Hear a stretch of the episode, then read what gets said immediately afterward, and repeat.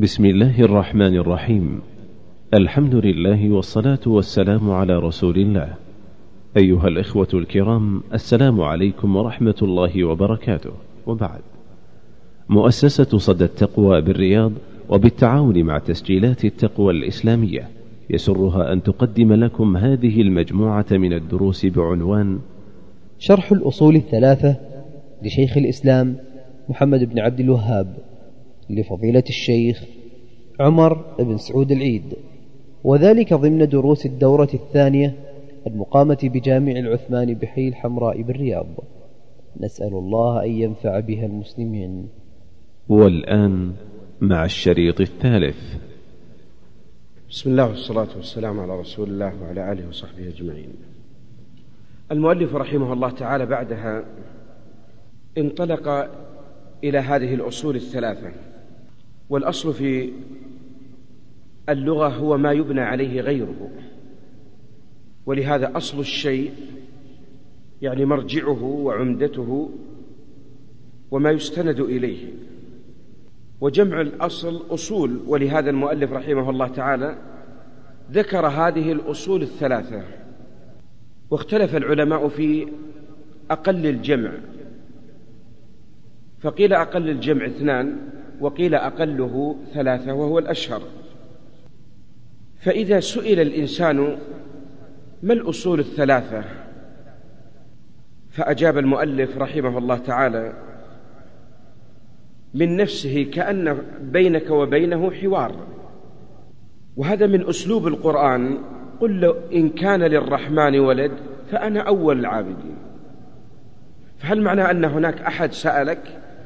هو يحكي لك كأن أمامك رجلا تخاطبه وتسأله أو يسألك هو فيحدث الحوار بينك وبينه. وغالبا يعني كتب الشيخ محمد بن عبد الوهاب رحمه الله تجد فيها لغة الحوار كما في كشف الشبهات فإنه جعل أمامك مشركا تناقشه وتناظره. وهذا من أي من باب أي شيء أيها الإخوة؟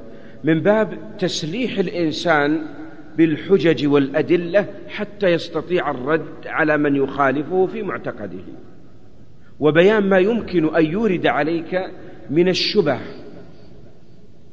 حتى ترده إلى الحق وأن تبينه له. فإذا سئل الإنسان ما الأصول الثلاثة؟ فجاء لنا بالأصول معرفة العبد ربه ودينه ونبيه محمد صلى الله عليه وسلم. ذكر المؤلف من قبل أنه يجب أن تكون هذه المعرفة بالأدلة. ودائما العالم الذي يستدل بالنصوص تصبح حججه قوية. والعالم الذي لا يستخدم النصوص وإنما يورد على الناس أصولا بدون أدلة يصبح إقناعه للآخرين ليس قويا. ومن هنا ذكر العلماء مسألة في حفظ المتون العلمية. فقالوا إذا كانت المتون تقرن بالدليل وبالحجة وبالبرهان فاحفظها والزمها. ومن هنا كمثال بسيط. إذا قيل ما الذي تحفظه في متون الاعتقاد؟ الواسطية أم الطحاوية؟ فنقول الواسطية لأنها مستندة في كل جزئية النص. ولما؟ لأنك حين تضبط العقيدة بنصوصها يكون تمكن المعتقد أقوى في قلبك.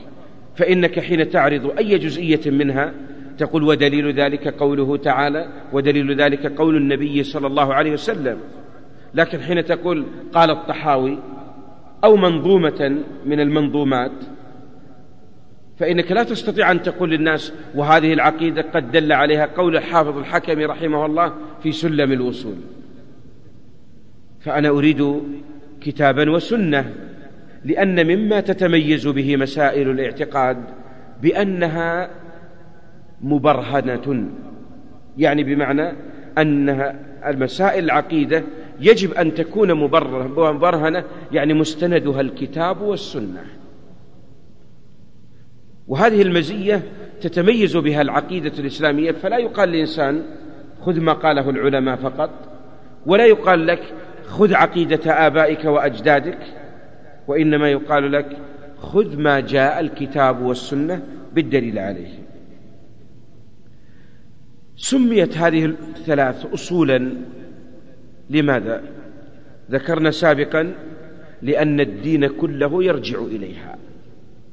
فإذا عرف الإنسان ربه وعرف نبيه وعرف دينه فقد عرف الدين كله أصبحت كمرجع له.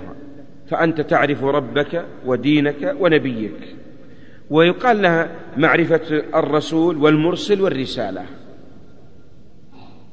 الرسول والمرسل الرسول هو محمد صلى الله عليه وسلم والمرسل هو الله والرسالة هي دين الإسلام الذي بعث الله بها نبيه صلى الله عليه وسلم. هذه أصول أسسها الشيخ محمد بن عبد الوهاب وجعلها قاعدة. لأن الإنسان سيسأل عنها في القبر. من ربك؟ وما دينك؟ ومن نبيك؟ وما سئل عنها العبد إلا لأهميتها. لم يسأل الإنسان عن أمور أخرى وسئل عنها بذاتها. ربي الله وديني الإسلام ونبي محمد صلى الله عليه وسلم. وإن كان لن يستطيع الإجابة يوم القيامة في القبر عن هذه الأسئلة إلا من عرفها معرفة دقيقة. فإن من كان منحرف الاعتقاد لا يعبد الله تعالى كمشرك العرب يعرفون أن الله هو الخالق الرازق المحيي المميت لكنهم لا يعبدونه لا يستطيعون الإجابة. ومن لا يتبع محمدا صلى الله عليه وسلم في دينه فإنه لا يستطيع الإجابة أصلا. لأن محمد صلى الله عليه وسلم إنما أرسل ليتبع كما سيأتي بيان ذلك. ثم ذكر المؤلف بعدها وإذا قيل لك من ربك؟ فقل ربي الله. الرب سبحانه وتعالى ذكرنا من معناه في من معاني في اللغة أنه المالك المتصرف الخالق لكن من معناه المطلق قالوا إنها التنشئة بالتدرج. ولهذا يطلق على الله ويطلق على غيره. لكن رب العالمين ما يطلق على أحد من الخلق. والدك يسمى رب أسرة. وإذا تزوج الإنسان قال أنا رب أسرة الآن. يعني أن الأعزب لا يسمى ليس له لا يسمى رب أسرة لأنه ما هو مسؤول عن شيء. صح وإلا لا؟ وفلان يربي حمام ويربي غنم. ما في مانع. يعني أنه يرعاها ويكفلها ويطعمها ويسقيها ويحرص عليها. هذا المعنى أن نسميه المعنى العام. لكن في المعنى الاصطلاحي فالرب هو من أو الربوبية ما هي؟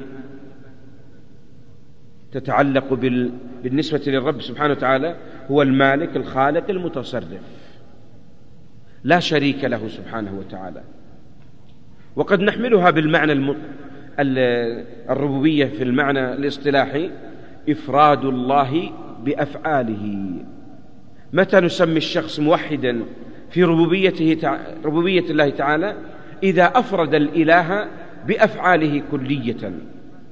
وأفعال الله منها الخلق والرزق والإحياء والإماتة والتصريف والإيجاد والغنى والفقر فلا والإفقار يعني بمعنى أنه هو المنفرد في أفعاله كلية سبحانه وتعالى لا يشركه فيها أحد. التربية قد تكون تربية للجسد وهذه تتعلق بأي شيء؟ الأكل والشرب والطعام والرزق وغيره وقد تكون التربية للقلب وذلك تكون بالوحي والشرع. فالله ربانا بنعمه وهي إيش؟ الطعام والشراب وغيره وربانا بوحيه وشرعه. فالإنسان حين يتبع شرع الله تعالى ينضبط وتصلح حاله وتتغير أموره. وهذه نسميها إيش؟ الربوبية المتعلقة بإرسال الرسل وإنزال الكتب السماوية. ربك من؟ أقول ربي الله. ولفظة الله علم على الرب سبحانه وتعالى. وقيل إنه الاسم الأعظم وإليه ترجع الأسماء كلها.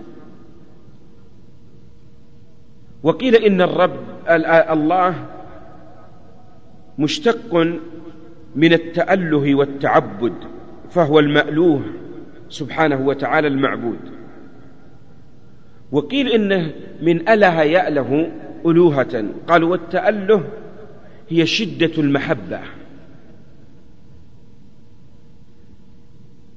ويصبح المسلم فيما يتعلق بربه وإلهه فهو محبوب معبود. ولا يستحق ذلك إلا الله سبحانه وتعالى. وإنما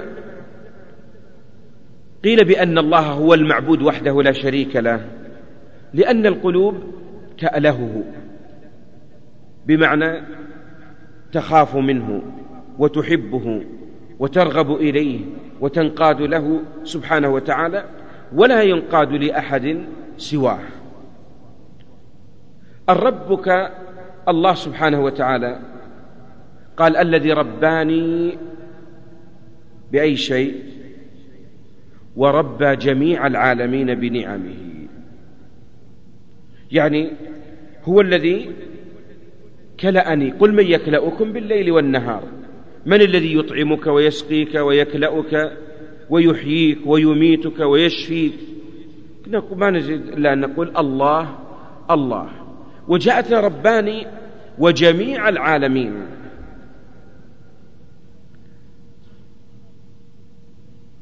يقال كل ما سوى الله يسمى عالم. فالحيوانات تسمى عالم والإنس عالم والجن عالم لأنها سوى الله. والله رب العالمين جميعا سبحانه وتعالى. وهذه التربية لا يستطيع لها أحد غير الله تعالى. ولهذا جاء قل من يكلأكم بالليل والنهار. هل أحد غير الله؟ لا. حتى ما فيك وما في داخل جسدك وما بك من نعمة جاءت وما بكم من نعمة فمن الله. وجاء قول الله تعالى وإن تعدوا نعمة الله لا تحصوها. ويحتاج الناس أن يتذكروا تلك النعم. ونعم الله تعالى التي أعطانا سبحانه وتعالى هي نعم ظاهرة وباطنة. فالظاهر منها ما يتعلق بأي شيء الأكل والشرب والطعام وغيره. وباطنة وهي ما يتعلق بالهداية والاستقامة على دين الله تعالى. والمؤلف رحمه الله تعالى حين ذكر نعم الله تعالى لماذا ذكرها؟ أعطوني إجابة. لماذا ذكرنا المؤلف رحمه الله بنعم الله؟ يعني لينقلنا من الربوبية إلى الألوهية. وهذا يريد أن يطبق قاعدة توحيد الألوهية يستلزم توحيد الربوبية. فما دام ربك الذي رباك بجميع نعمه ورب العالمين كلهم فهو الذي يستحق أن يعبد. فلم تعبدون الأشجار والأحجار؟ ولم تعبدون القبور وتذبحون لها وتنذرون؟ لا شك أن هذا من الجهل ومن الخطأ. والله سبحانه وتعالى هو المنعم على كل أحد. ولا يخرج أحد عن إنعامه إطلاقا. ولهذا قلنا وما سوى الخالق فإنه يسمى عالم. ولهذا جاءت الحمد لله رب العالمين. فكل شيء في الكون قيامه به. لا يستغني عن ربه طرفة عين. يبدأها من أولها عشان بسم الله الرحمن الرحيم. الحمد لله رب العالمين والصلاة والسلام على رسول الله وعلى آله وأصحابه أجمعين. اللهم اغفر لنا ولشيخنا وللحاضرين والمستمعين برحمتك يا أرحم الراحمين. أما بعد قال المؤلف رحمه الله تعالى فإذا قيل لك ما الأصول الثلاثة التي يجب على الإنسان معرفتها فقل معرفة العبد ربه ودينه ونبيه ونبيه محمدا صلى الله عليه وسلم.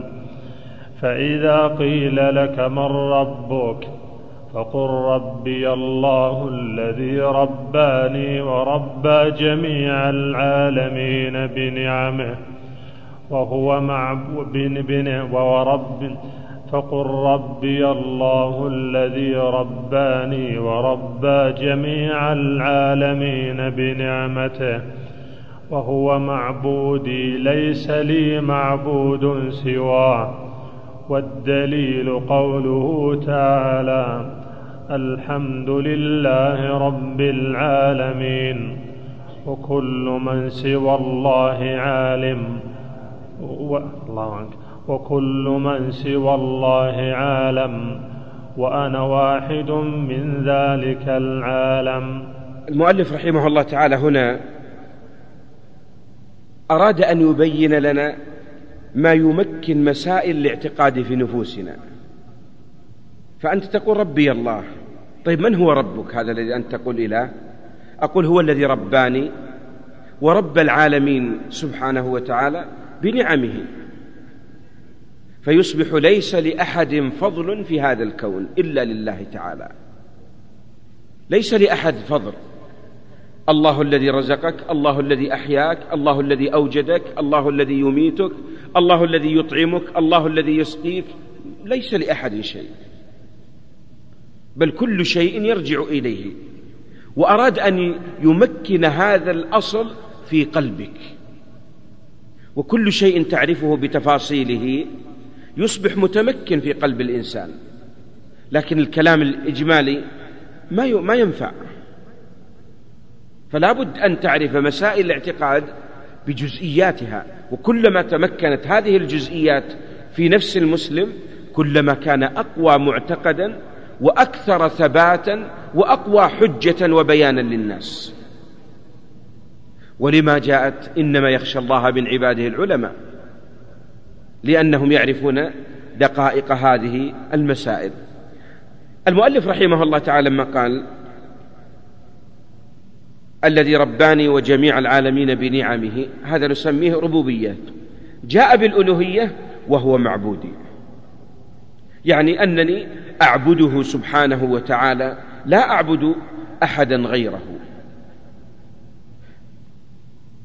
وليس لأحد حق أن يعبد. وإن كان ذاك الشاعر يقول في معشوقته لا تدعني إلا بيا عبدها فإنه أحب أسمائي. يعني أنه يعبد عشيقته. يعني مقصود يذل ويخضع وغيره لكن هذا الكلام باطل ولا يستحق أن يعبد إلا الله سبحانه وتعالى ويقصد به أن يذل ويخضع له. فهو المستحق لذلك. وجاءت إنما إلهكم الله الذي لا إله إلا هو وسع كل شيء علما. وجاءت إياك نعبد. إياك نعبد لا نعبد أحدا سواك. فتصبح العبادة لله وحده لا شريك له. وليس لي معبود سواه. لما السؤال لماذا جاء وليس معبود سواه؟ هذا تطبيق للا إله إلا الله. فإن الآن عندنا معبودي إثبات وليس لي معبود سواه هذا نفي. فلو قال أنا أعبد الله ما دل على أنه لا يعبد غيره. لكن جاءنا بالنفي والإثبات فالإثبات هنا معبودي هو وليس لي معبود سواه يعني لا أعبد أحدا غيره. ثم قال ما الدليل على ذلك؟ جاء بآية الحمد لله رب العالمين.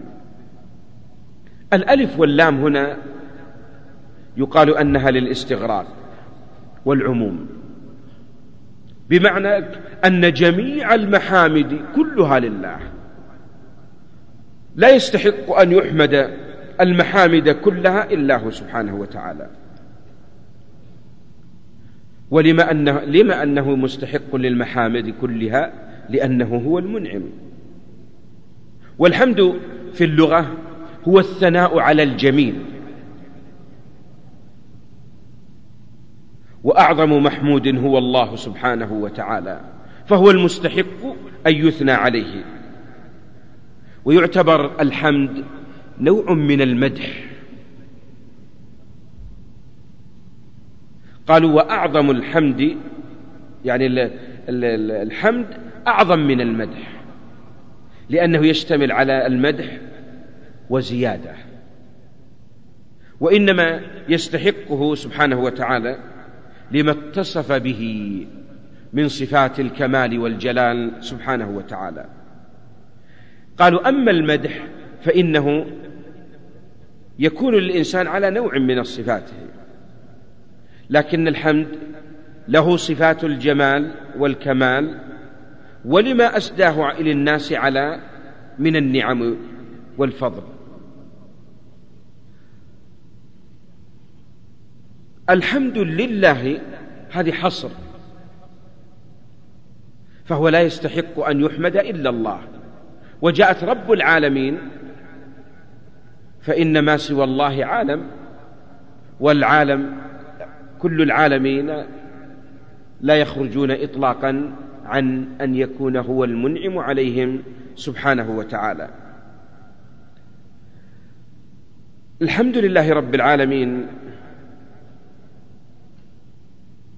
قالوا جاءت بعد البسملة مباشرة في كتاب الله. وجاءنا كل أمر لا يبدأ فيه بحمد الله. فدل على أنها تصدر في الكتب. وتصدر في الخطب. وما ذلك إلا لأجل أن يؤدى شيء من حق الله تعالى فهو المحمود سبحانه وتعالى. والحمد هو آخر دعوى أهل الجنة. الحمد لله الذي هدانا لهذا وما كنا لنهتدي لولا أن هدانا الله. قالوا والحمد هو أعظم ما تثني به على الله تعالى. فادعوا الله مخلصين له الدين. بعدها الحمد لله رب العالمين. ودل على أنه سبحانه وتعالى يثنى عليه بهذه الكلمة العظيمة. طيب اقرأ. فإذا قيل لك بما عرفت ربك فقل بآياته ومخلوقاته ومن آياته الليل والنهار والشمس والقمر ومن مخلوقاته السماوات السبع والأرضون السبع ومن فين وما بينهما والدليل قوله تعالى ومن آياته الليل والنهار والشمس والقمر. لا تسجدوا للشمس ولا للقمر. واسجدوا لله الذي خلقهن إن كنتم إياه تعبدون. وقوله تعالى إن ربكم الله الذي خلق السماوات والأرض في ستة أيام في ستة أيام ثم استوى على العرش.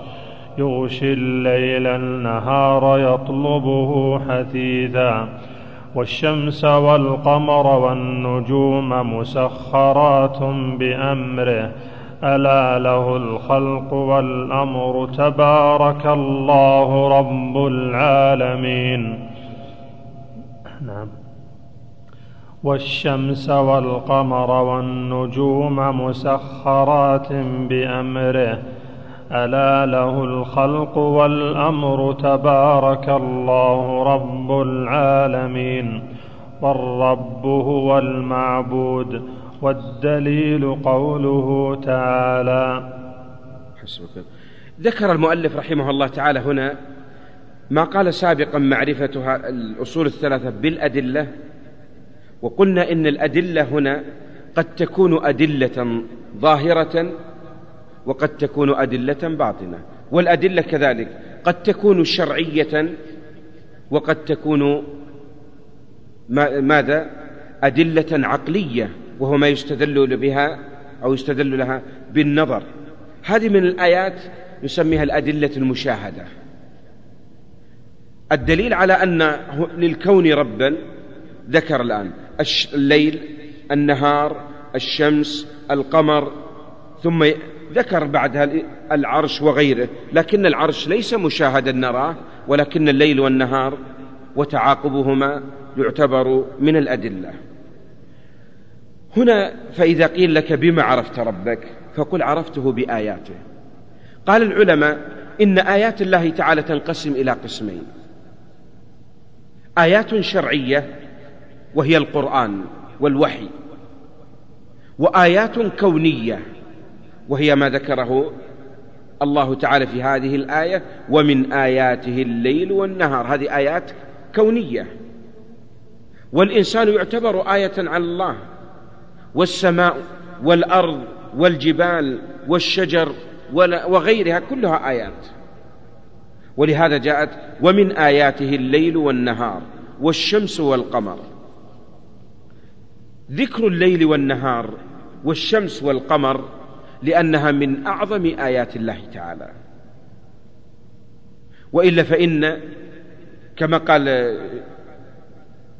أبو نواس وفي كل شيء له آية تدل على أنه واحد.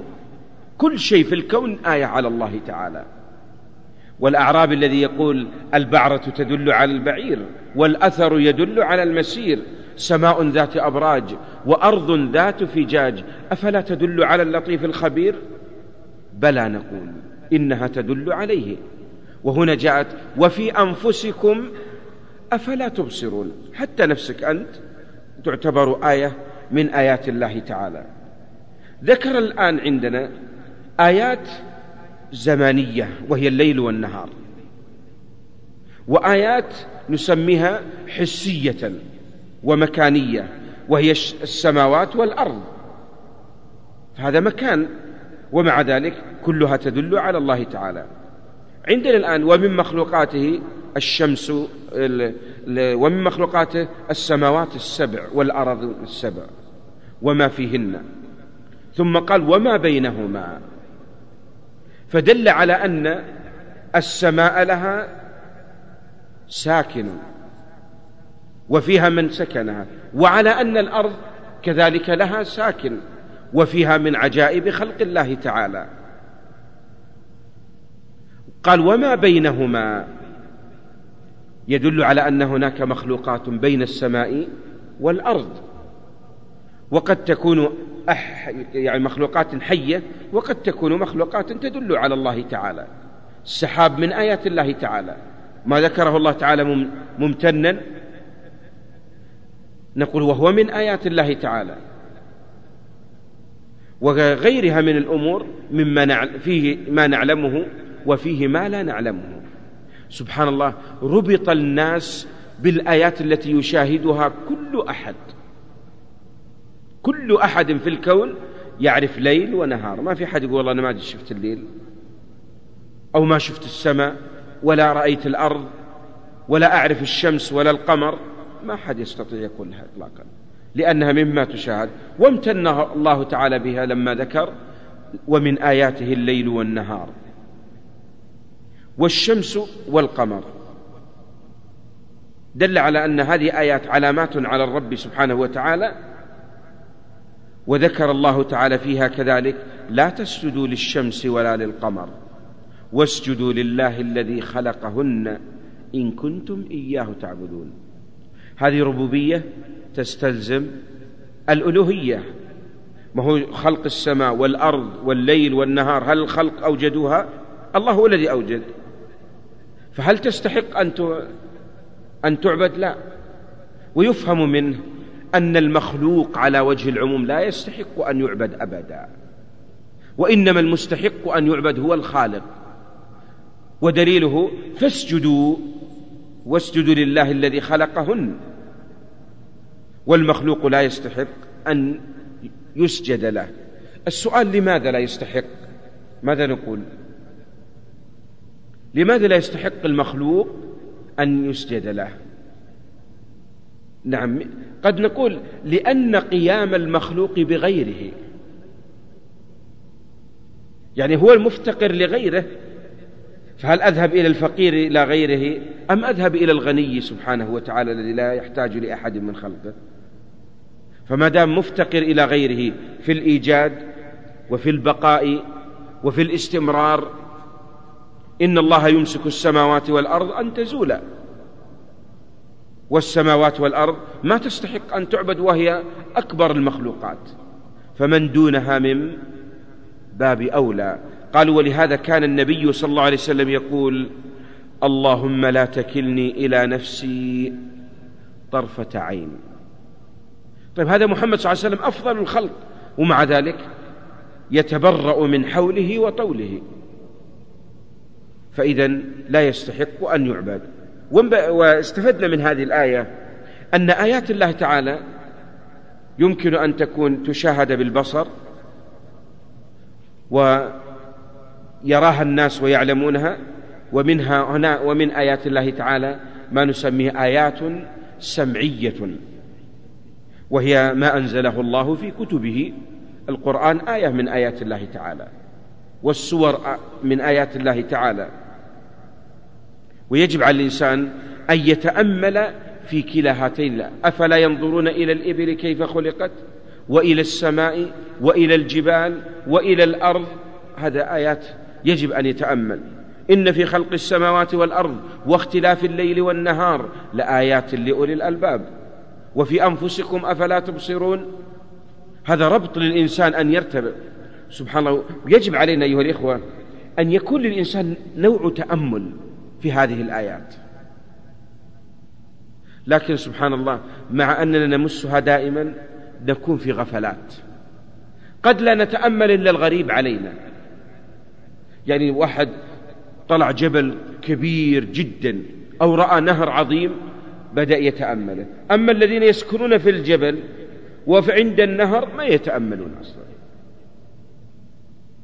وإن كان الأصل عندنا أنه يجب علينا أن نتأمل آيات الله على وجه العموم. وأغلب ما يتأمل الناس الغرائب.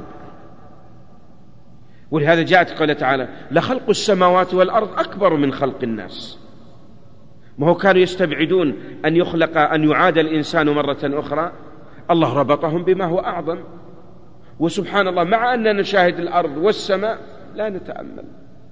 قد يتأمل فانظر إلى آثار رحمة الله. كيف يحيي الله الأرض بعد موتها؟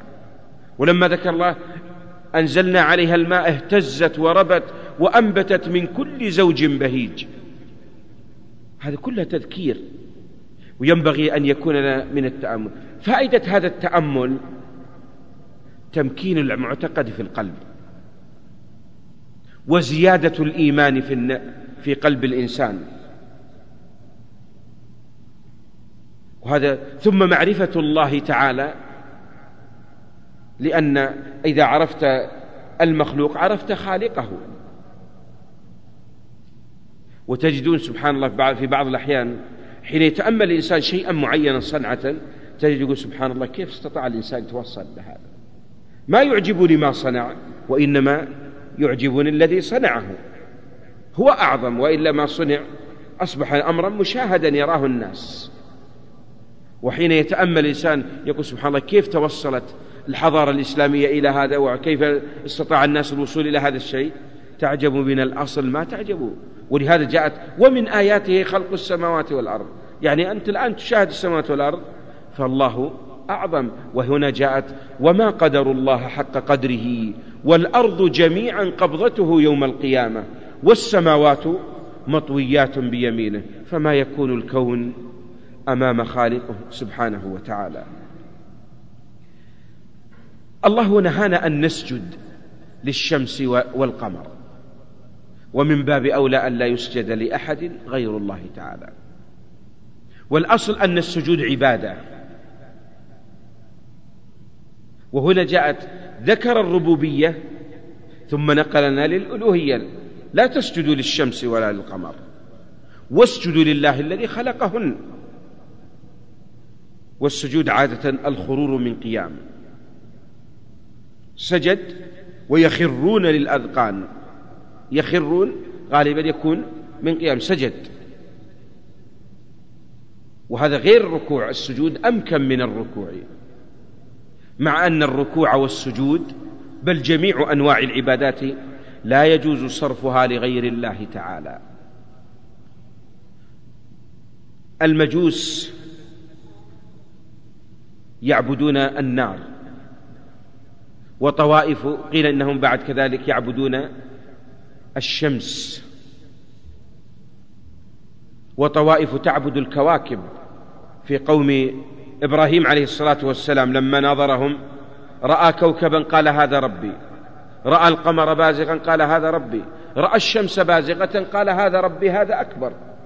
فلما رأى الأفول لها كلها قال لا أحب الآفلين. وجهت وجهي للذي فطر السماوات والأرض حنيفا وما أنا من المشركين. يعني دل على أنه ترك المعبودات كلها ثم ربطهم بالسماوات والأرض لأنها أعظم ما يشاهده الإنسان. وإن كانت الشمس أكبر من الأرض لكن في واقعنا نحن نشاهد الأرض أكبر وإلا الشمس نحن لا نشاهد إلا الأرض أكبر وإلا فالشمس فوقنا ولكنها صغيرة.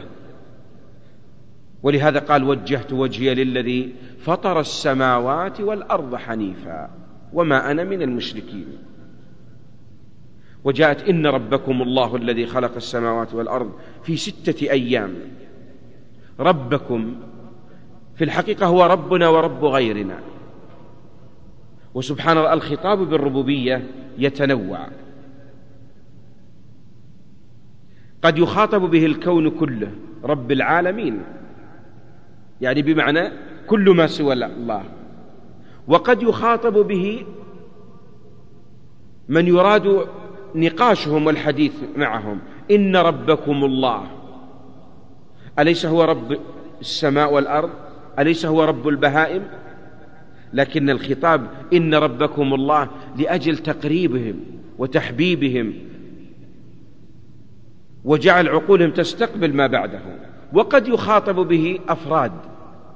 كما قال الله لرسوله عسى أن يبعثك ربك. محمد الله ربه وحده أم هو ربي وربه؟ قالوا والتخصيص في بعض الأحيان تشريف وبيان علو منزلته وأن الله قد خصه بنوع من الربوبية لا تكون لغيره. محمد صلى الله عليه وسلم خصه الله بربوبيات خاصة. ألم يجدك يتيما؟ ألم يجدك ضالا؟ ألم يجدك عائلا؟ خص بأشياء لم تكن لغيره وجاءت وكان فضل الله عليك عظيما. وعلمك ما لم تكن تعلم ثم جاءت بما خص به محمد صلى الله عليه وسلم. ثم جاءت ثم استوى على العرش. الله مستو على عرشه. والاستواء في اللغة بمعنى العلو والارتفاع والصعود والاستقرار. هذه أربعة معاني للعلو للاستواء.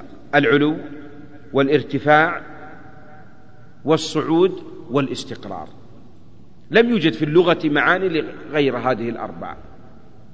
فالله لما خلق العرش استوى عليه. والعرش هو سرير الملك. والعرش من الأمور الغيبية التي لا تستطيع عقول الناس أن تصل إليها لأنه أمر غير مشاهد أصلا. لم يشاهده أحد يعني منا نحن. هل رآه النبي صلى الله عليه وسلم في ليلة الإسراء والمعراج؟ لم ينقل لنا شيء فيه. رأى الجنة ورأى سدرة المنتهى ورأى من آيات الله الأخرى. والعرش جاءت لنا بعض من صفاته له قوائم. فإذا أنا بموسى آخذ بقائمة من قوائم العرش. وقلنا قاعدة الغيبيات الأصل في إثباتها إثبات ذاتها وإثبات صفاتها ووظائفها التوقيف يعني نصوص الكتاب والسنة. العرش جاء النص بإثباته نقول نعم. لو لم يأتنا نص ما نستطيع أن نثبته بالعقل. ثم جاءتنا صفاته في بعضها أنه كالقبة على العالم من صفاته وأنه سقف الفردوس الأعلى.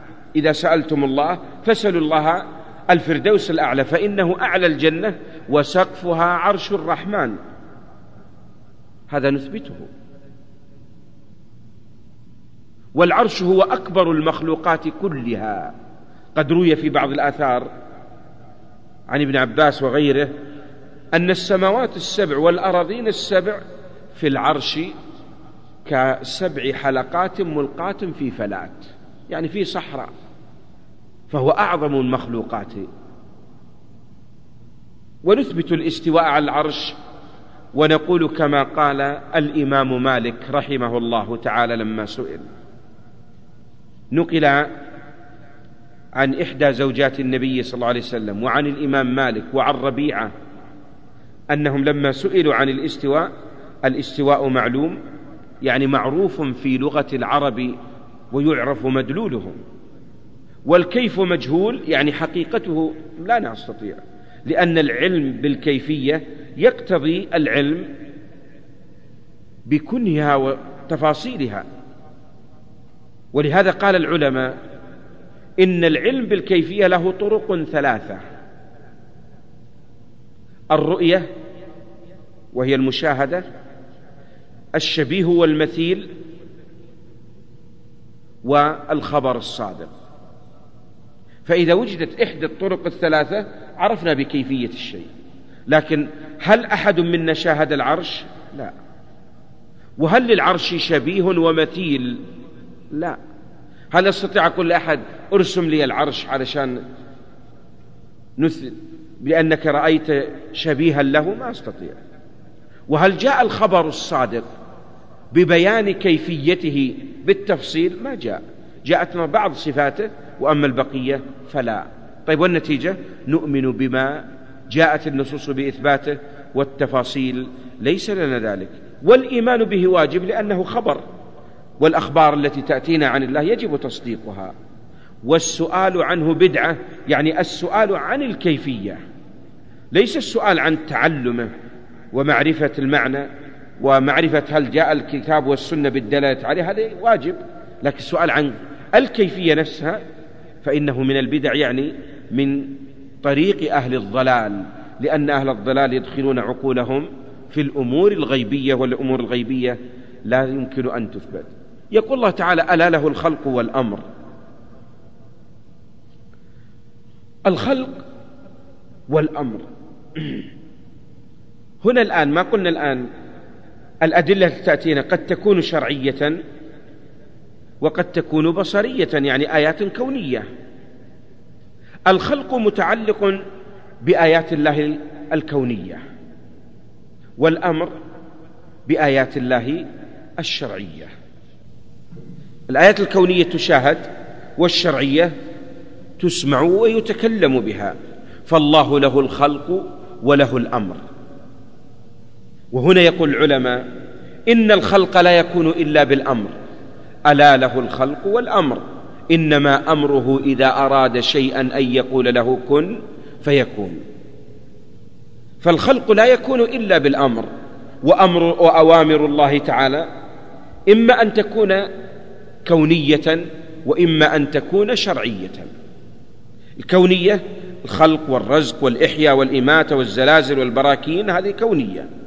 والشرعية الحلال والحرام. فهذه أوامر شرعية. يقال لك ولا يغتب بعضكم بعضا لا تقربوا الزنا لا تأكلوا أموال اليتامى يعني إلى غيره هذه محرمات عندنا. ولهذا ربنا سبحانه وتعالى له الخلق والأمر تبارك الله يعني بأنه سبحانه وتعالى هو صاحب البركة وهو الذي يتبارك سبحانه وتعالى تبارك الذي بيده الملك تبارك اسم ربك ذو الجلال والإكرام فهو سبحانه وتعالى نثبت له ذلك. الرب هو المعبود. هذا الربوبية تستلزم الألوهية. الرب هو المعبود. هنا نعطي مثال بسيط صغير جدا. وذكره الإمام ابن القيم رحمه الله في أظنه في الوابل الصيب في قضية الاستلزام أن الله أوصى أظنه يحيى بن زكريا في الأثر أن يبلغ الناس شيئا من الوحي. وكان من مضمون ما يتعلق به شبه بحال من؟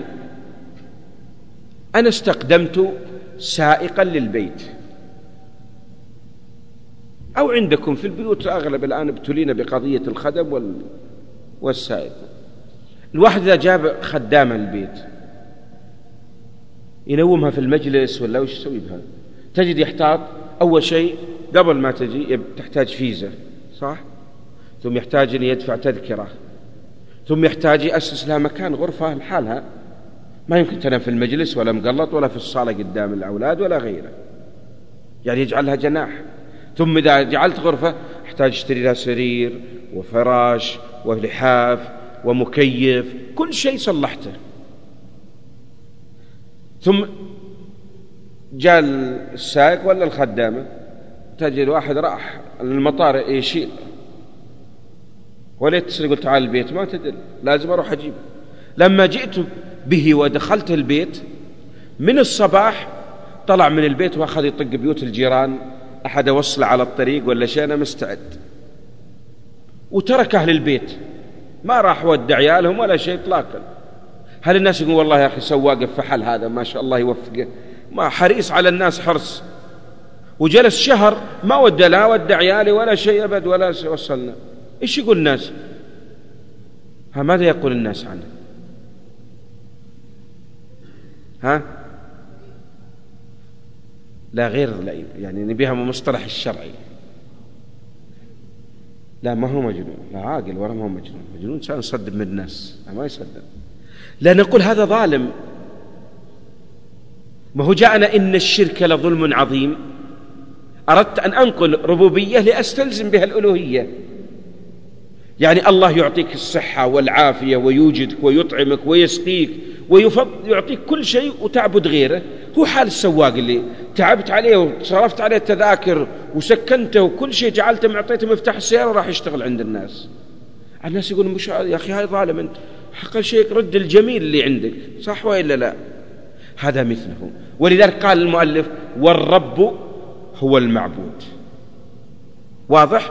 الرب هو الذي يكلأك بالنعم ويعطيك إذن هو المستحق لأن يعبد سبحانه وتعالى. يا أيها الناس اعبدوا ربكم الذي خلقكم والذين من قبلكم لعلكم تتقون.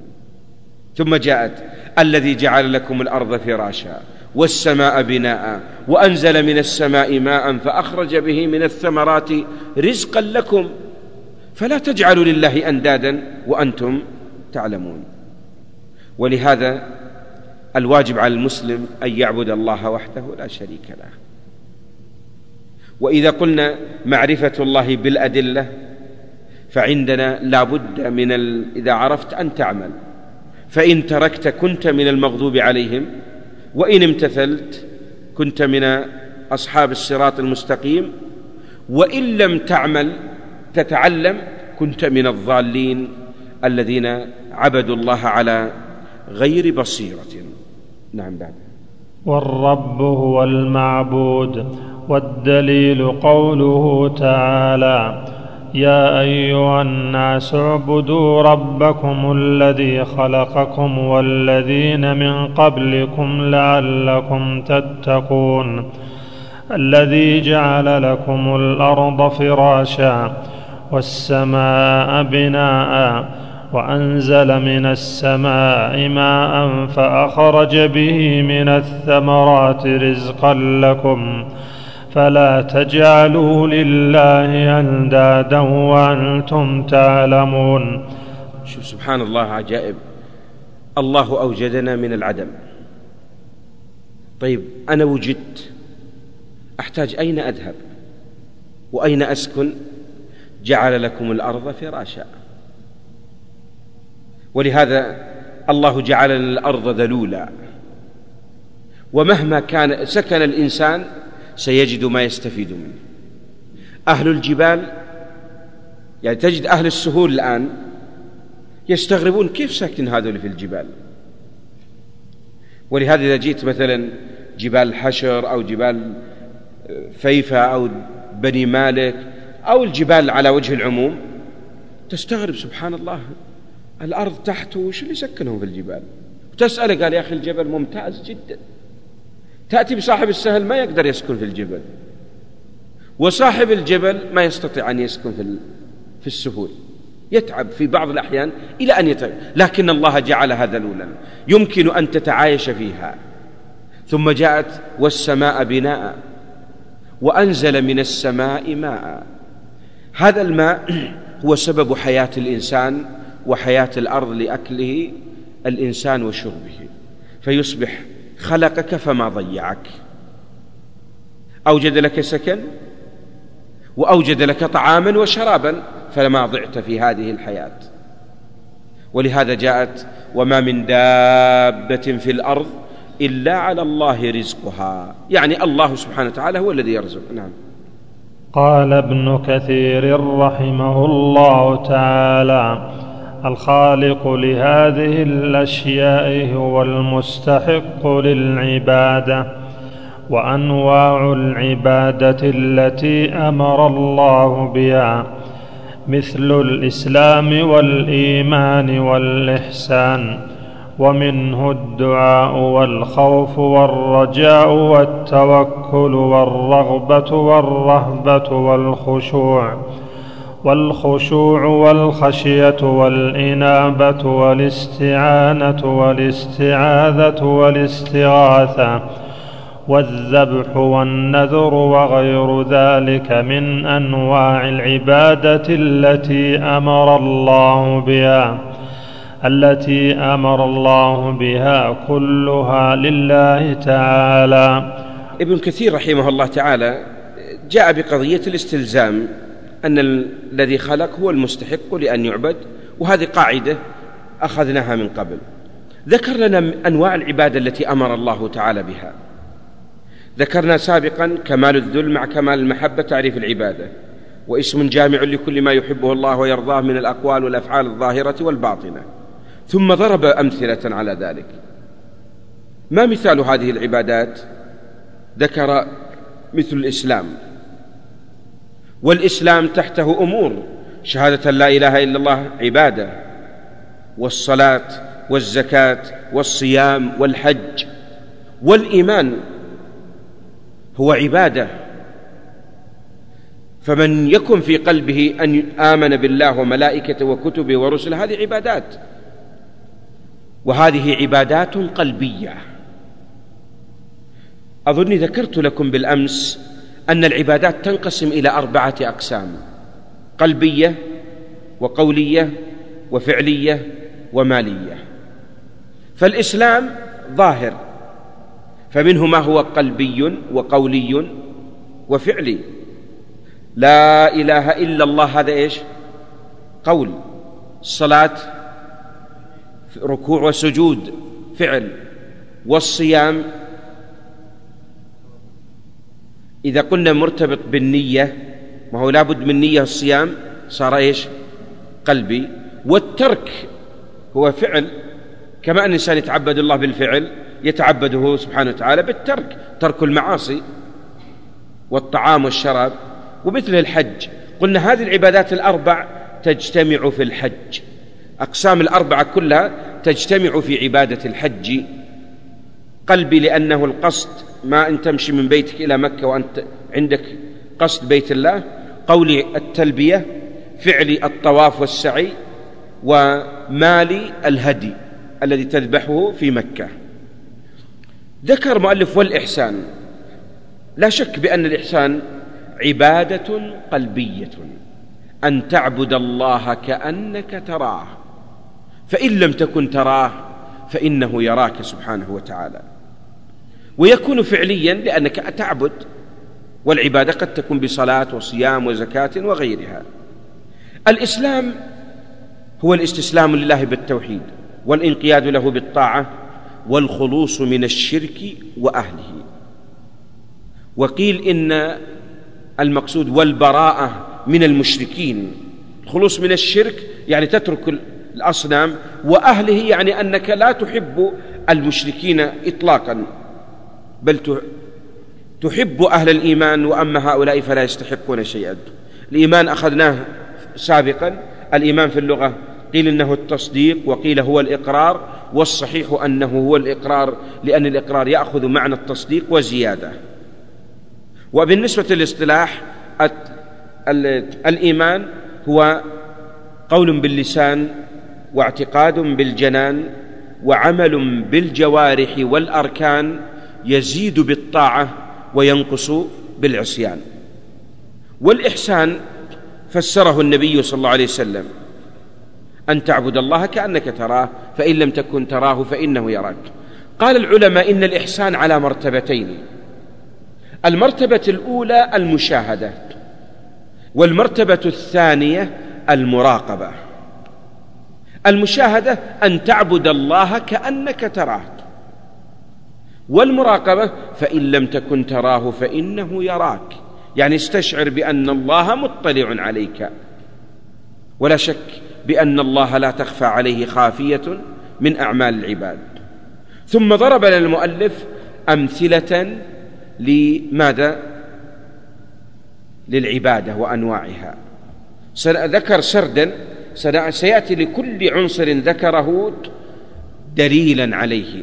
نأخذ الآن الأدلة ثم نقول هذا عبادة قولية هذا عبادة فعلية هذا عبادة قلبية. نعم. والدليل؟ والدليل قوله تعالى وأن المساجد لله فلا تدعوا مع الله أحدا. الدعاء إيش؟ كقولي وقلبي. نعم. فمن صرف منها شيئا لغير الله فهو مشرك كافر. ذكر العلماء أن من يدعى لا بد أن يكون حاضرا وحيا وقادرا. ثلاثة شروط. أول شيء حي لئلا ندعو الأموات. واحد جالس هنا ثم ينادي يا سيد الحسين. ماذا تريد بالميت؟ ثم قالوا حاضر.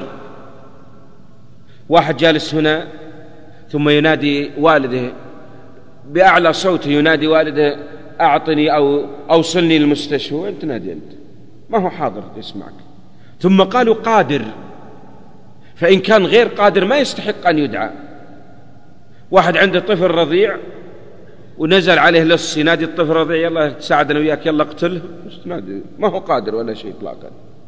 فلذلك هذه الشروط لا بد من وجودها في الدعاء وفي قضية الاستغاثة وغيرها. نعم.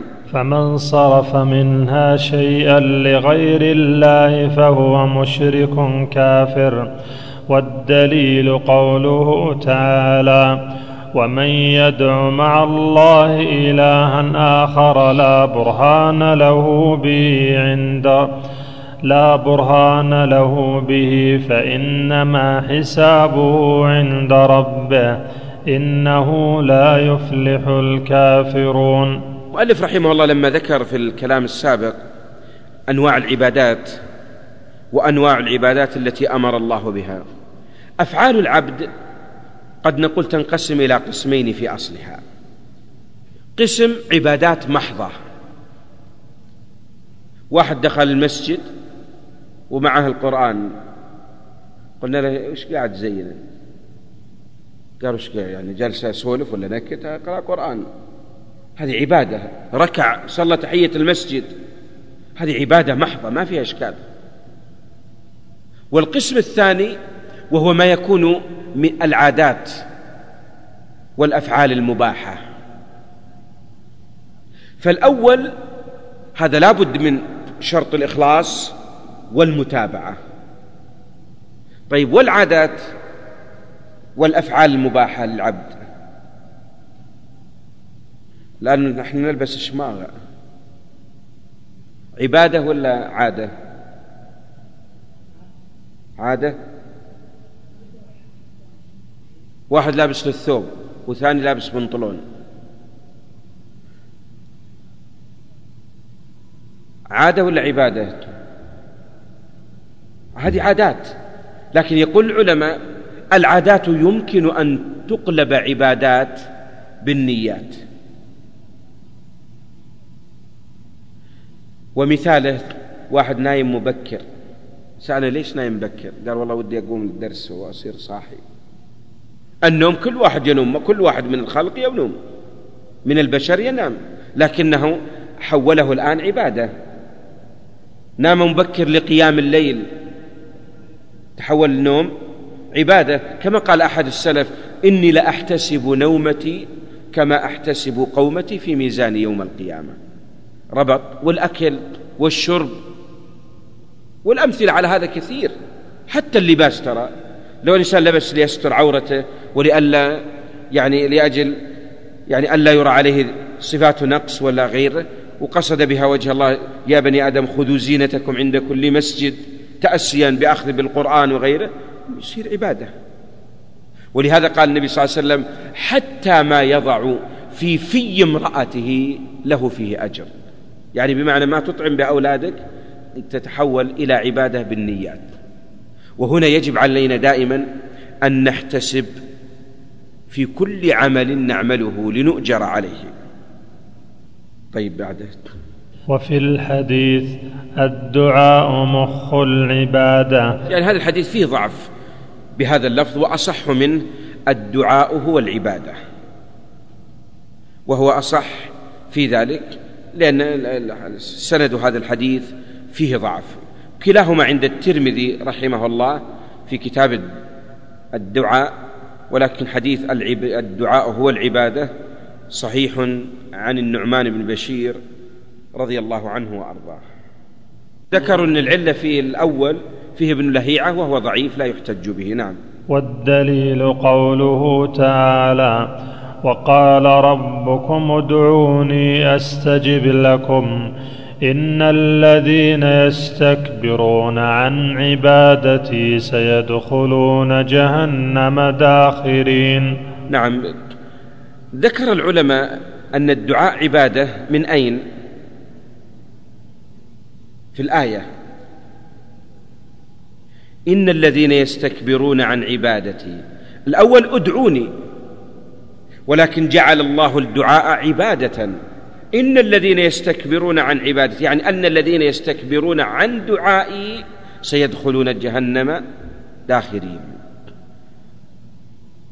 يقول العلماء إن أحب الخلق إلى الله أكثرهم دعاء له. وجاء في الحديث من لم يسأل الله يغضب عليه. وهو جاءت إن الذين يستكبرون عن عبادتي سيدخلون جهنم. من لم يسأل الله يغضب عليه. فأكثر. وجاءنا الأمر في حديث النبي صلى الله عليه وسلم يعني أن الواجب على العبد أن يسأل ربه كل شيء. قال النبي صلى الله عليه وسلم حتى إذا انقطع شسع نعلك. فاسأل ربك أن ييسر لك إصلاحه. الآن عندنا تبنشر السيارة صح وإلا لا؟ تطيح يصاب الإنسان بمرض ما تجد الإنسان يسأل ربه. كيف إذا انقطع نعل خرب قلمك طاح ضاع أسأل الله أن يرد لي ضالتي. يعني كل شيء كأن التعلق بالله تعالى في كل أحوالك فإنك لا تستغني. عن الله سبحانه وتعالى طرفة عين. فاسأله دائما. هناك سبحان الله فرق بين الخالق والمخلوق. الخالق كلما أكثرت سؤاله أحبك. والمخلوق كل ما أكثرت سؤاله نفر منك. ولذلك تأتي لو جاء واحد قال أبغى كتاب فلاني. طيب تفضل الله ثاني جاء مرة ثانية ثالثة قال طول هذا وش بيأخذ؟ كل يوم جاء يطلب. حتى لو كان كمثال بسيط ما ينقصك شيء. عندك خزان مويه مليان. ما في نقص عليك. جاب كل يوم سطل قال جزاك الله خير عب بريقي مويه. قال يا أخي طول هذا. طيب ما ما نقص عليك شيء ولا ضرك. لكن الخالق كلما سألته أحبك. ولهذا جاء الشاعر يقول لا تسألن بني آدم حاجة وسل الذي أبوابه لا تحجب. الله يغضب إن تركت سؤاله. وبني آدم حين يسأل يغضب. سبحان الله يعني من طبيعة ما يتحمل. ولهذا قل لو أنتم تمسكون خزائن رحمة ربي تملكون إذا لأمسكتم إيش؟ خشية الإنفاق. طبيعة الإنسان سبحان الله ما يحب يعطي. لكن الله يفرح ويعطي ولا ينقصه شيء أبدا. قال العلماء إن الدعاء في أصله ينقسم إلى قسمين دعاء عبادة ودعاء مسألة. دعاء العبادة وش يتضمن؟ الذكر والثناء. وقد نقول أداء أمر الله تعالى واجتناب نهيه يسمى دعاء. أما دعاء المسألة فهو الطلب. تقول رب اغفر لي رب ارزقني هذا دعاء مسألة. لكن أنا إذا جعلت تقول سبحان الله والحمد لله سبحان الله وبحمده سبحان الله العظيم ما دعوت دعاء مسألة. لكن ما الدافع لك؟ أريد الثواب. أطلب من الله أن ينجيني من النار. من قال لا إله إلا الله خالصا من قلبه دخل الجنة. أنا أقول لا إله إلا الله لا إله إلا الله وحده لا شريك له. هذا دعاء عبادة ولا مسألة؟ دعاء عبادة. صليت صمت زكيت حججت بيت الله. هذه كلها دعاء عبادة. ولهذا جاءت إن الذين يستكبرون عن عبادتي سيدخلون جهنم داخرين. نعوذ بالله من النار. نعم. ودليل الخوف قوله تعالى فلا تخافوهم وخافون إن كنتم مؤمنين. يعني الخوف الآن يصبح هو الوجل في القلب. وغالبا إنما يكون الخوف مما يكرهه الإنسان. الموت لو دخل علينا الآن وقال ترى باخذ خمسة منكم عاد ما أدري على راحتكم أنتم. في أحد مرشح نفسه ناخذه؟ ما تجد واحد يقول والله يقول أنا جاهز. كل واحد مطاطي رأسه يقول اللهم سلم سلم خايف. الفقر يخاف منه الإنسان ولا ما يخاف؟ يخاف. العدو السبع. دخل أسد هنا وجايع. ما ندري من يفترس الأول. كل واحد خايف. ما إنسان يقول أنا له لا.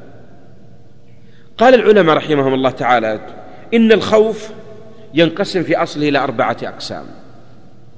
الأول خوف السر وهو أن يوجد الخوف في باطن الإنسان. قال وهذا يجب أن يكون لله تعالى. ومن صرفه لغير الله كان مشركا. الآن لو جانا واحد جالس خايف ينتفض قلت سلامات. قال والله أنا خايف من الكاس اللي قدامك خايف منه. طيب خايف منه ليش؟ قال والله خايف يضرني. تخاف إيش؟ أو شخص جالس هنا ثم جالس ينتفض وخائف قلنا خير. قال والله الثلاجة اللي في بيتنا خايف منها أنا تطقني ولا تؤذيني. خايف من وين؟ هذا خوف سر. ما يجوز لك ما, ما يجوز أن يصرف إلا لله سبحانه وتعالى. ولهذا قال الله فلا تخافهم لا الجن تخاف منهم ولا الأصنام تخاف منهم وإن كان حقيقة الجن يخاف منهم لأنهم أمر غيبي فقد يحدث خوف عند الناس. يعني يمكن أنا أقول ولا أدري يمكن يحضر درسنا جن. ما في مانع يحضر بعض إخواننا المسلمين من الجن. لكن لو نحن جلوس ثم جاء سمعنا صوت قال لي واحد أحسن الله إليك يا شيخ والصوت طالع من السقف. عندي سؤال أظن باكر ما يحضر ولا ولا طالب عندنا تورطنا وين بعد هذا يسمي خوف طبيعي. لكن الخوف الذي يتعلق بالسر هو الذي يشكل على الإنسان. جالس الإنسان متنافض طول حياته خايف من وين؟ قال والله خايف من الجن. ما يضرك الله أعطانا آية الكرسي أعطانا سورة البقرة أعطينا المعوذات أعطينا أعوذ بكلمات الله. خلاص ما, ما تحتاج تخاف منها, منها إطلاقا. واضح؟ هذا إذن خوف السر لا يجوز أن يصرف. الخوف الثاني الخوف المحرم. وهو خوف من غير الله أن يمنعك من فعل ما أمر الله أو من ترك ما نهى. مثل واحد شاف واحد على منكر تقول له ليه ما نصحته؟ قال والله خايف منه. ما وش تخاف منه؟ يعني لا هناك سلطان تخشى من سطوته؟ ممكن. لكن شخص عادي فيقول لك ما يمنعك أن تنصح بكلمة صادقة من القلب. ومثل ترك الجهاد في سبيل الله. تسأل ليه ما تجاهد؟ قال والله خايف أموت ماني مجاهد. ومثله كذلك يعني نسمي ترك الصيام خوفا من الناس أن يتكلمون عليها أو يقولون في كذا. نقول لا, لا تخاف. القسم الثالث وهو خوف العبادة. وهذا يعتبر أفضل أنواع الخوف ويجب أن يصرف لله تعالى. ذلك لمن خاف مقامي وخاف وعيد. وخوف العبادة هو الذي جاء أحد أصول الإيمان الست أصول العبادة ثلاثة الخوف والمحبة والرجاء. هذه أحد أصولها هذا خوف عبادة. القسم الرابع هو الخوف الطبيعي.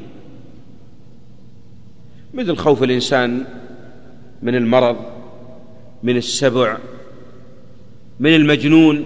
واحد مجنون دخل المسجد ومعه عصا. كل واحد خايف إنه يصله العصا. ما يقول والله خايف مهبول؟ اي والله خايف منه ولو مهبول. ولهذا قيل لعنتر عنترة كيف تخاف من الذئب وأنت أشجع الناس ما تخاف الرجال؟ قال أنا ما أخاف من الرجال لأنهم يعرفون أني عنترة. لكن علموا الذئب أني عنتر ويخاف مني لكن أنا أخاف منه لأنه ما يدري من أنا. واضح؟ إذا خوف الطبيعي لا شيء فيه. نعم. ودليل الرجاء قوله تعالى فمن كان يرجو لقاء ربه فليعمل عملا صالحا. فليعمل عملا صالحا ولا يشرك بعبادة ربه أحدا. الخوف عبادة قلبية والرجاء عبادة قلبية. وهذا أحد أصول العبادة التي تنبني عليها المحبة والخوف والرجاء. فمن كان يرجو لقاء ربه يرجون رحمته ويخافون عذابه جاءت الرجاء. ولما جاءت الآن فمن كان يرجو لقاء ربه فليعمل عملا صالحا ولا يشرك بعبادة ربه أحدا. نكتب عندها هذه الآية. هذه الآية دليل على شرطي قبول العبادة. ما تقبل عبادة العبد أبدا إلا بهذين الشرطين.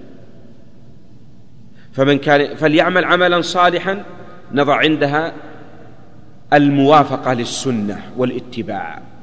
ولا يشرك بعبادة ربه أحدا نضع عنده الإخلاص.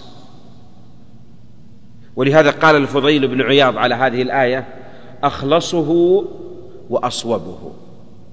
وشرط بعض أهل العلم شرطا ثالثا أن تكون العبادة مبنية على عقيدة صحيحة. فإذا لم تكن العبادة مبنية على عقيدة صحيحة ما قبلت من صاحبها هذه العبادة مثل كثير من المسلمين الآن عندنا يفدون إلى مكة عمارا وحجاجا. فتجده يطوف بالبيت. طوافه؟ نسأل من جئت من خارج هذه البلاد إلى مكة؟ قال جاي لله تعالى. أريد أن أؤدي العبادة. خالص ولا غير خالص؟ خالص لوجه ما يريد رياء ولا سمعة والثاني نريد الصواب. طاف سبعة أشواط. وسعى سبعة أشواط. وقصر رأسه أو حلقه. ما وجدنا عليه خلاف في العبادة. صار خالص وصواب وإلا لا؟ لكن بعد ما انتهى من العمرة سأل واحد من أهل مكة ما عندكم قبور نطوف بها ولا وين قبور الصحابة؟ وين قبر خديجة نذبح عنده ولا ننذر عنده؟ يقبل عمله العمرة ولا ما تقبل؟ ما تقبل. ودليل هذا الشرط قوله تعالى لئن أشركت ليحبطن عملك. طيب بعده. ودليل التوكل قوله تعالى وعلى الله فتوكلوا إن كنتم مؤمنين وقوله تعالى ومن يتوكل على الله فهو حسبه. التوكل هو التفويض. يعني أنا فوضت أمري إلى الله متوكل على الله تعالى. التوكل عبادة قلبية. ويقصد بالتوكل على الله أن تفوض أمرك إلى الله تعالى. مثل ما قال وأفوض أمري إلى الله. يعني الأمر لله من قبل ومن بعد. وذلك يكون التوكل غالبا قلنا عبادة قلبية توكل. فكأنه اعتمد على ربه وتفوض الأمر إليه قلبا وقالبا. وهنا جاءت وعلى الله فتوكلوا إن كنتم مؤمنين. وعلى الله فليتوكل المتوكلون ومن يتوكل على الله فهو حسبه يعني كافيه. والله سبحانه وتعالى هو حسب كل أحد يعني أن الله كافيه من كل شيء. ولهذا كان النبي صلى الله عليه وسلم سيد المتوكلين على ربه. ومع ويجب أن نعلم أن التوكل على الله لا يعني عدم الأخذ بالأسباب. فخذ بالسبب ثم توكل على الله تعالى. ولهذا قال النبي صلى الله عليه وسلم للصحابي اعقلها وتوكل. توكل هل يجوز للإنسان يقول توكلت على الله ثم عليك؟ هذه المسألة اختلف فيها العلماء على قولين. الشيخ محمد بن إبراهيم رحمه الله ونقل عن ابن القيم كذلك. قالوا إن التوكل عبادة قلبية فلا يتوكل الإنسان على غير الله تعالى بل يتوكل على الله وحده. وشيخنا رحمه الله بن باز يرى أنه لا مانع لأنها توكل تأخذ لها جزء من مدلول الوكالة. فيجوز أن تقول توكلت على الله ثم عليك. مثل واحد راح سافر وأعطى جاره قال تفضل هذا مفتاح البيت ترى أنا متوكل على الله ثم عليك. معناها يعني أنا فوضت الأمر لك وأنت المسؤول عن هذا البيت. فالشيخ بن باز رحمه الله يقول لا مانع منها. وكأن بعض يعني قلت لكم الشيخ محمد إبراهيم وكذلك ابن القيم يرون أن الأولى ألا تذكر هذه. نعم. ودليل الرغبة والرهبة والخشوع قوله تعالى إنهم كانوا يسارعون في الخيرات ويدعوننا رغبا ورهبا وكانوا لنا خاشعين. يعني الرغبة فلان يرغب في هذا الشيء وش مدلوله ها؟ فيها محبة وفيها كذلك إيش؟ ها؟ طامع في طمع. يفهم منها فيها نوع من توجه القلب للشيء.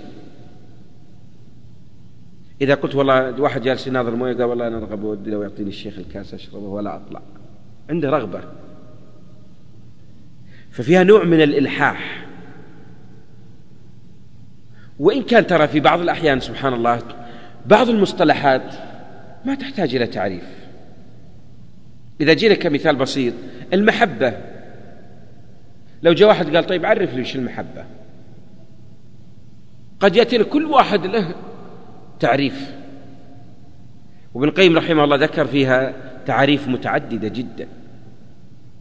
وفي نهاية التعاريف والخلاف فيها قال وأفضل ما تعرف به المحبة بالمحبة بس. قال وبعض المصطلحات تعريفها يزيدها تعقيدا وعدم وضوح خاصة إذا كان الشيء معروف. وهل يفسر يعني يعني نحتاج بعد طلوع الشمس نحتاج نفسر النهار وشو؟ خلاص انتهى الإشكال أنت تعيشه وذكر لنا الرغبة والرهبة فيها نوع خوف.